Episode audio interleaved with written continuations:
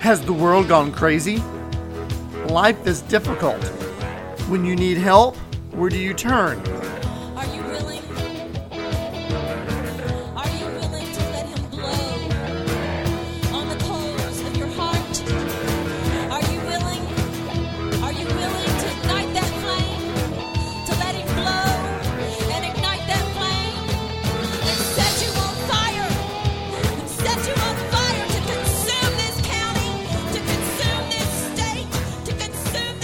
Welcome to Christian Impact, impacting your life with spiritual truth. I am Dr. Kelly Blanton, and I'm sharing practical truths in the Bible that can truly change your life. Today is June 21st, 2023. We continue our series, Words for Life, and today's word is sent. Have you said yes to God?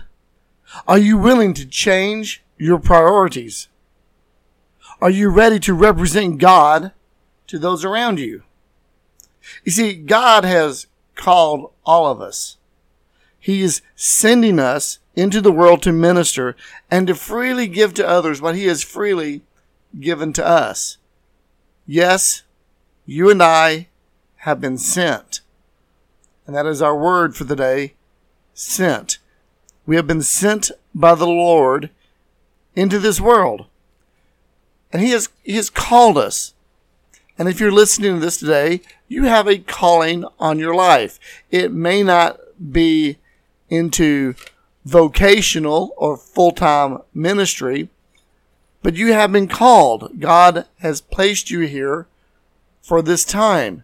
You're not an accident. You're here for a reason. And He has sent you into the world for a purpose. So today we're going to be reading from the lectionary, three scripture passages, and we're going to be talking about being sent into the world. So let us begin with Exodus chapters 19, verses 2 through 8. For they had departed from the Rephidim and had come to the wilderness of Sinai and camped in the wilderness. So Israel camped there before the mountain.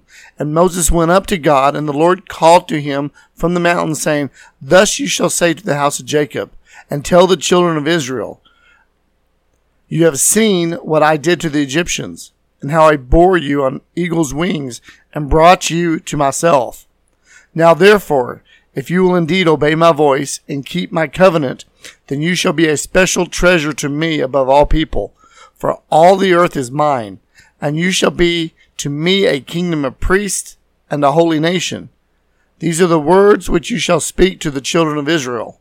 So Moses came and called for the elders of the people and laid before them all the words which the Lord commanded him. Then all the people answered together and said, All that the Lord has spoken we will do. So Moses brought back the words of the people to the Lord. So we see here that Moses has received a call, not just for himself, but for all the people of Israel. They were all to be priests. They were to be a nation of priests. And this is, this calling is a privilege. It's not a burden. It's not something that the people were disappointed with and thought, oh man, this is terrible. That's not what they did. It was a privilege and they recognized it as a gift. But you know, all good gifts, all privileges bring with them responsibilities. Now, let me give you some examples. If you were given the gift of a musical instrument, you have responsibilities. Sure, you can leave that instrument in its case or hang it up on a wall or or just look at it, let it sit in the corner. But to really receive that gift, you have to practice the instrument. You have to learn music because you haven't really received it until you, you use it. You take it out and you make beautiful music with it and you're showing other people the gift through the music. And that requires diligence in practicing. If you were to receive the gift of a new car, well, it's wonderful, but you know, you have to take care of that car. You have to maintain the engine. You have to make sure all the fluids are okay in it. You need to make sure you have a driver's license that when you drive it, you are following the laws so that you're not ticketed. You could lose your license, lose your, your privilege to drive that car. Uh, there's so many things you have to do to upkeep that car. Those are responsibilities.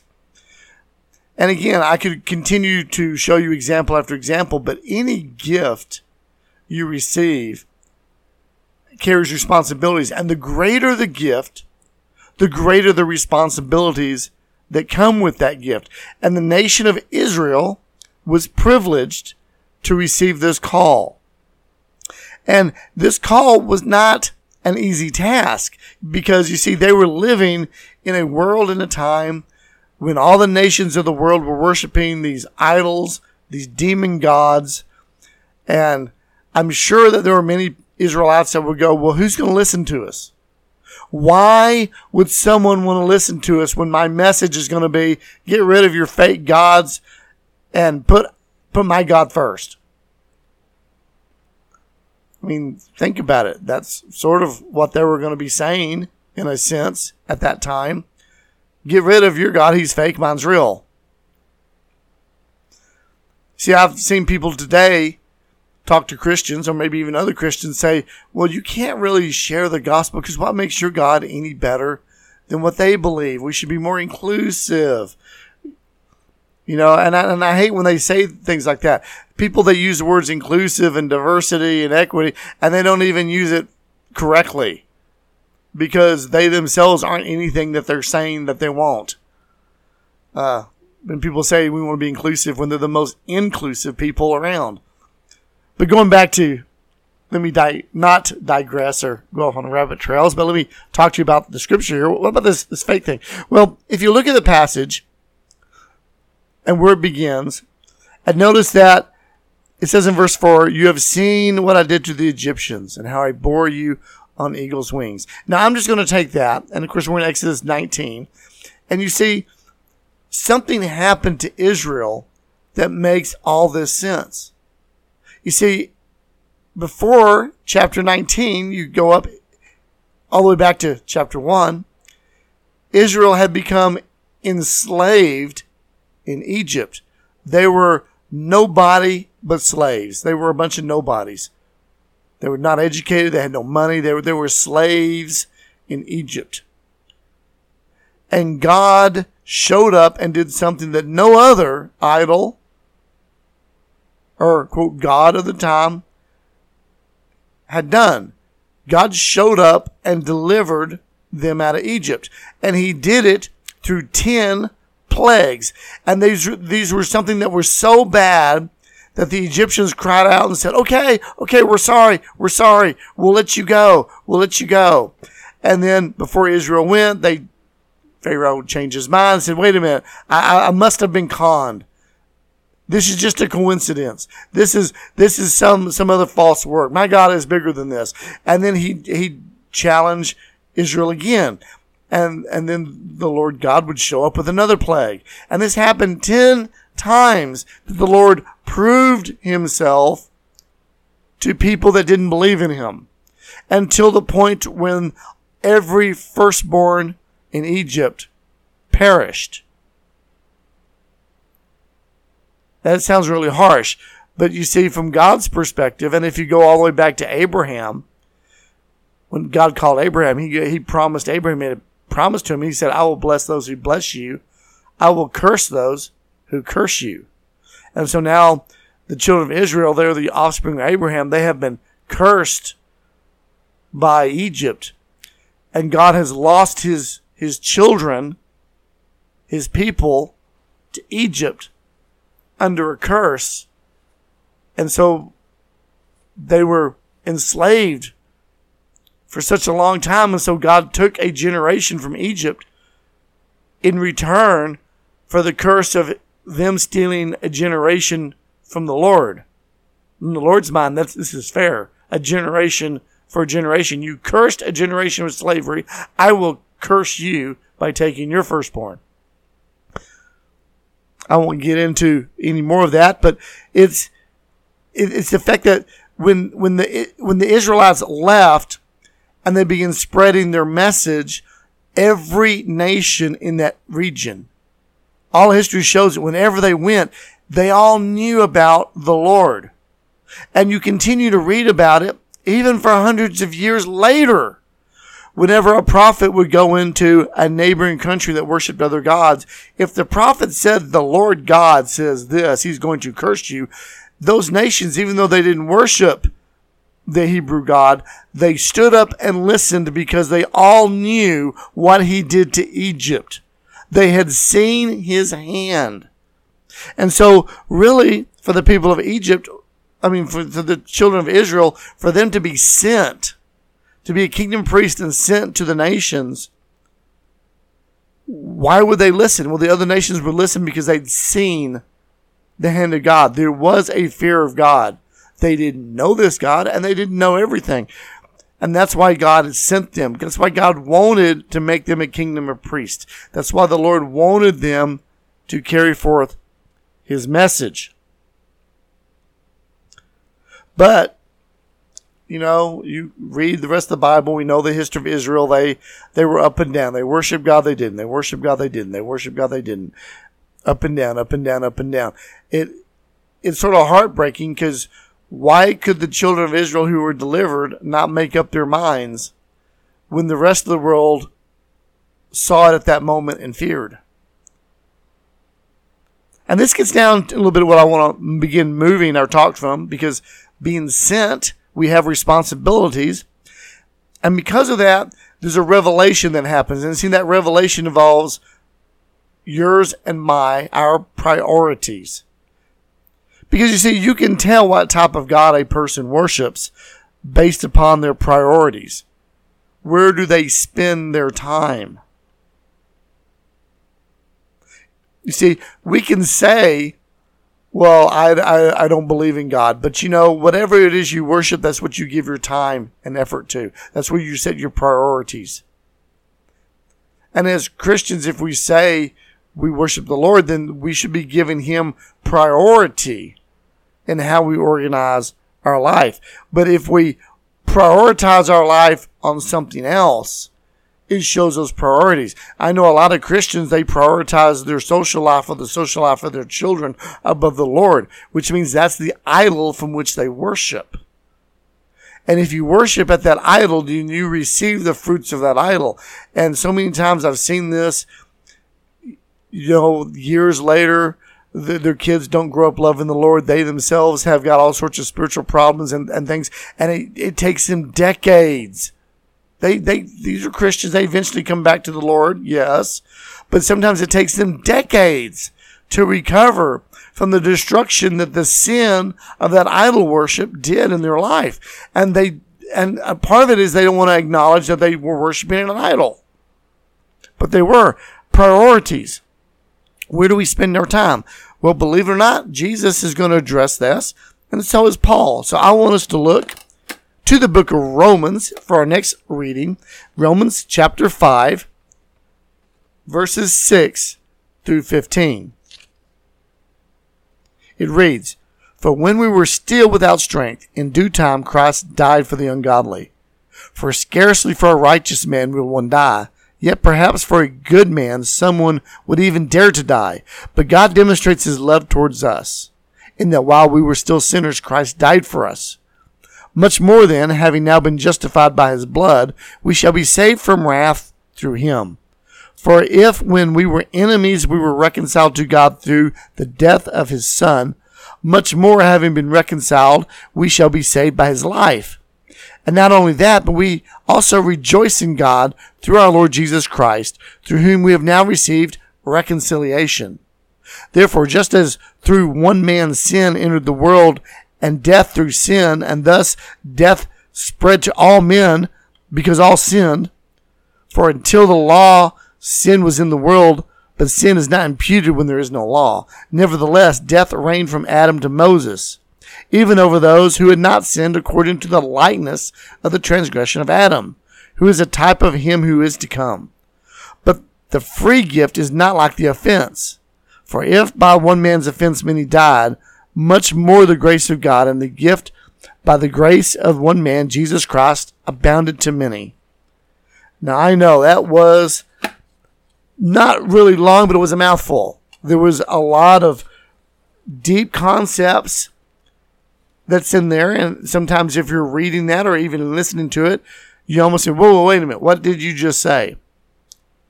Well, let me put this in our talk because we're talking about priorities and responsibilities and being sent. And you see, Jesus demonstrated what I'm talking about. See, Jesus demonstrated his priorities. Because it says what? God demonstrated his love towards us. He dem- does it mean to be demonstrated? He showed it. He proved it. That demonstration is he is showing you what his priority is for us. His love. God is love. That means it's a priority for God. What did that priority bring? Well, it brought you and I reconciliation with God. And you see, I love this portion. I, have done many messages and themes with, with this where it, it talks about that scarcely for a righteous man will someone die. I mean, this guy's righteous. He's done everything right, but someone's got a gun on him. Uh, we're not just jumping in front of that bullet. But it says, um, but it goes on and says, perhaps for a good man, someone would even dare to die. You know, for, for someone that's righteous, well, no, not really, but, but for a good man, for someone to go, man, that, that's, a, that's a good man. I, I, I can't let someone might be brave enough, daring enough to take the bullet for him. Because it's a good man. We just can't let that happen. And so we're seeing this. This is something that, that we should say, yeah, this is true. That's how come when you see the thing of the soldier that, that jumps on the grenade to save everybody's life. And we go, man, what a sacrifice. It's true heroism because the fact is, most people don't do that. We would like to think that all of our soldiers do that. That's not true. Most of them do not. Why? Because for a righteous man, people won't really die.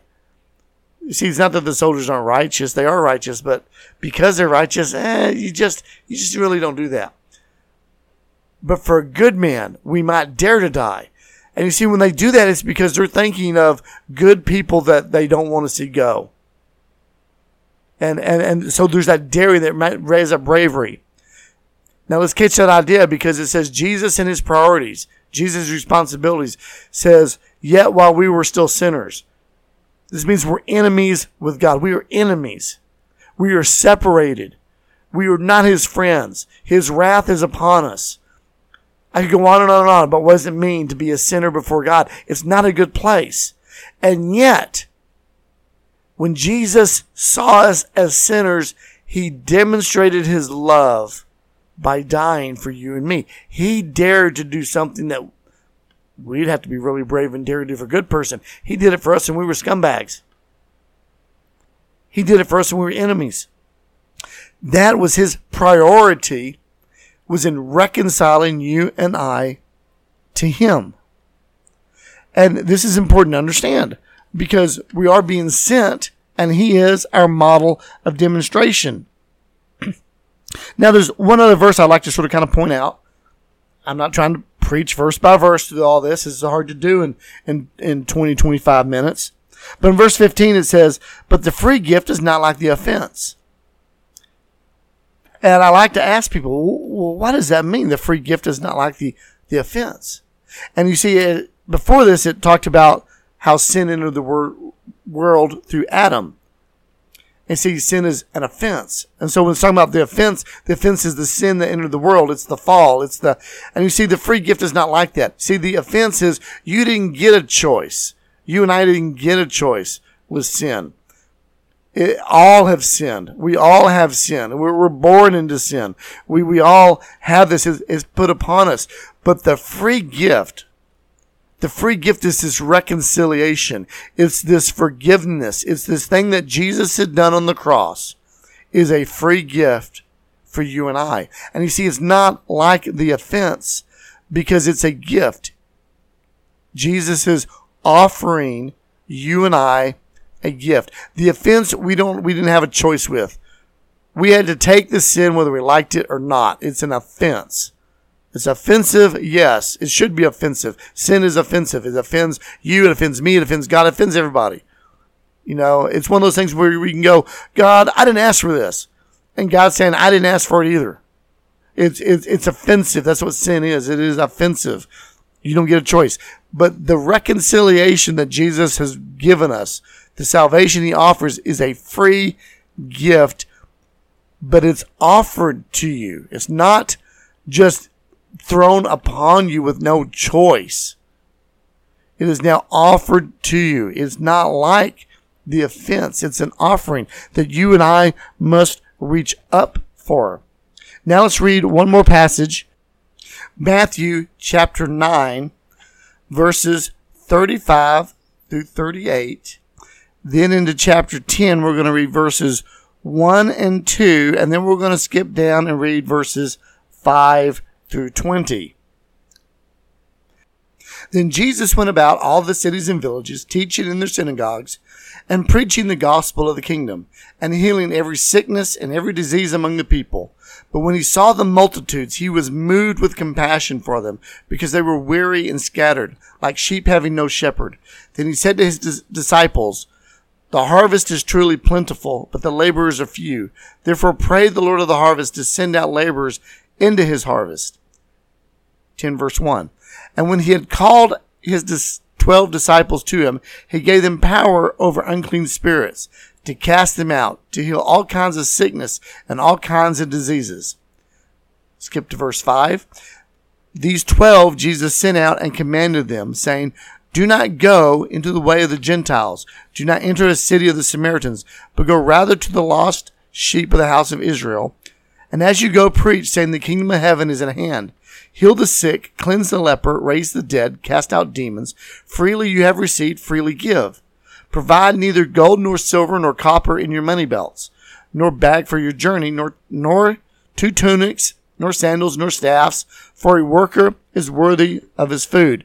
Now, whatever city or town you enter, inquire who in it is worthy, and stay there till you go out.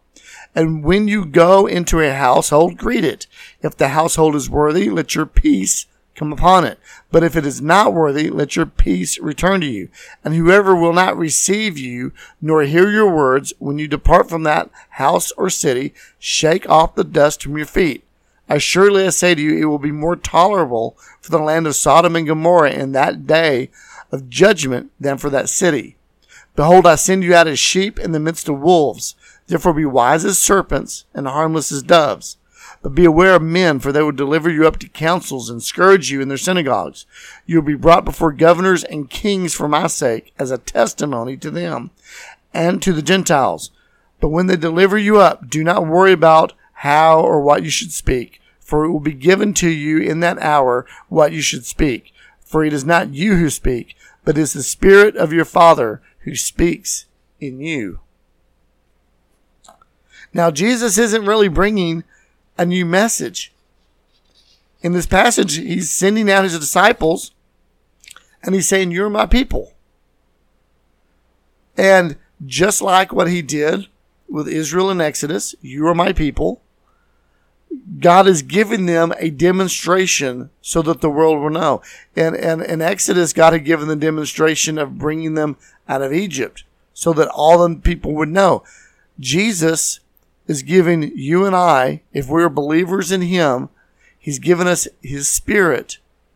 And His Spirit is giving us power to demonstrate His love. He wants us, He wants us to go tell Him about His love, that demonstration that we saw and we read about in Romans. That while we were yet sinners, He died for us. He rose for us. He's now offering us a free gift it's a free gift. Salvation, forgiveness, reconciliation with God is a free gift. You and I are privileged to be sent by Jesus the same way he sent his 12 disciples. And by the way, the verses I skipped was just all, reading all the names of the 12 disciples that he picked. I skipped it because of time requirements for this podcast. But he sent them and now he's sending you and I, we are, we are sent. And He's empowering us. He wants us to pray. He wants us to cast out demons, to heal the sick, to cleanse the lepers, to proclaim freedom. He wants you and I to do that, to freely share with others. Now, there's one little interesting passage in there. Notice it says that whoever will not receive you nor hear your words when you depart from that, that house or city, shake the dust off your feet. What does it mean to shake the dust off your feet? Well, remember in those times, biblical times, street they didn't have paved roads like we have paved roads. They were dirt. There's a lot of dirty stuff on. That's why they practiced the uh, feet washing. When you entered a house, you'd wash your feet because you'd get junk all over them. And so the idea of shaking the dust off, you're walking, you get dust on. Well, you just shake off the dust. You just shake it off and you keep walking.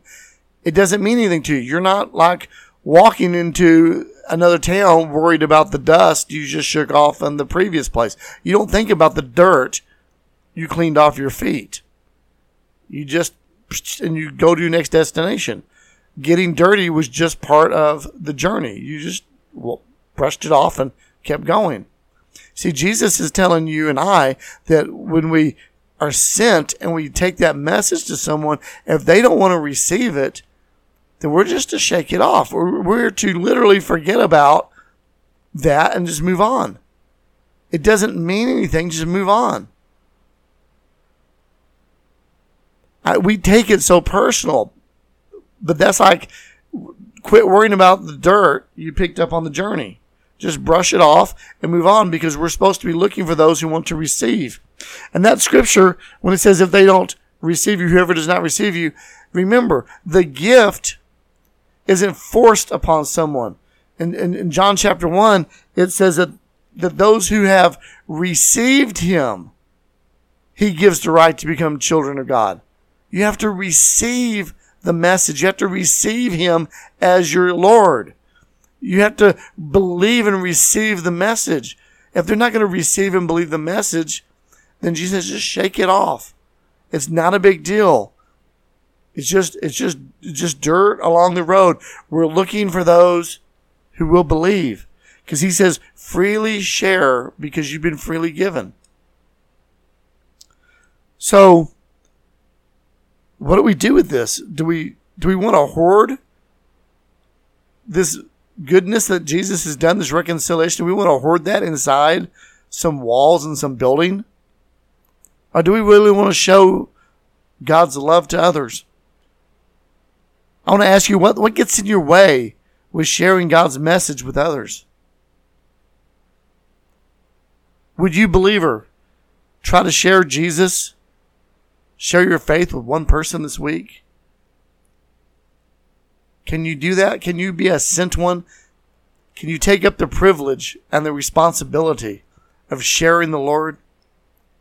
Let's pray. Father, I thank you that you love us. It is a privilege that you want to work with us, God, that you want us to be involved in seeing the world come to know you, to be saved, to be forgiven, to be reconciled with you. Father, I pray that you'd pour out your boldness upon those listening, God. Your boldness, God, to take your love and to share it. Father, I pray that you'd pour out the Holy Spirit upon them they would see people freed from bondages, demons cast out. God, they would see the miracles of people being healed and delivered. God, we thank you that you've sent us to represent you.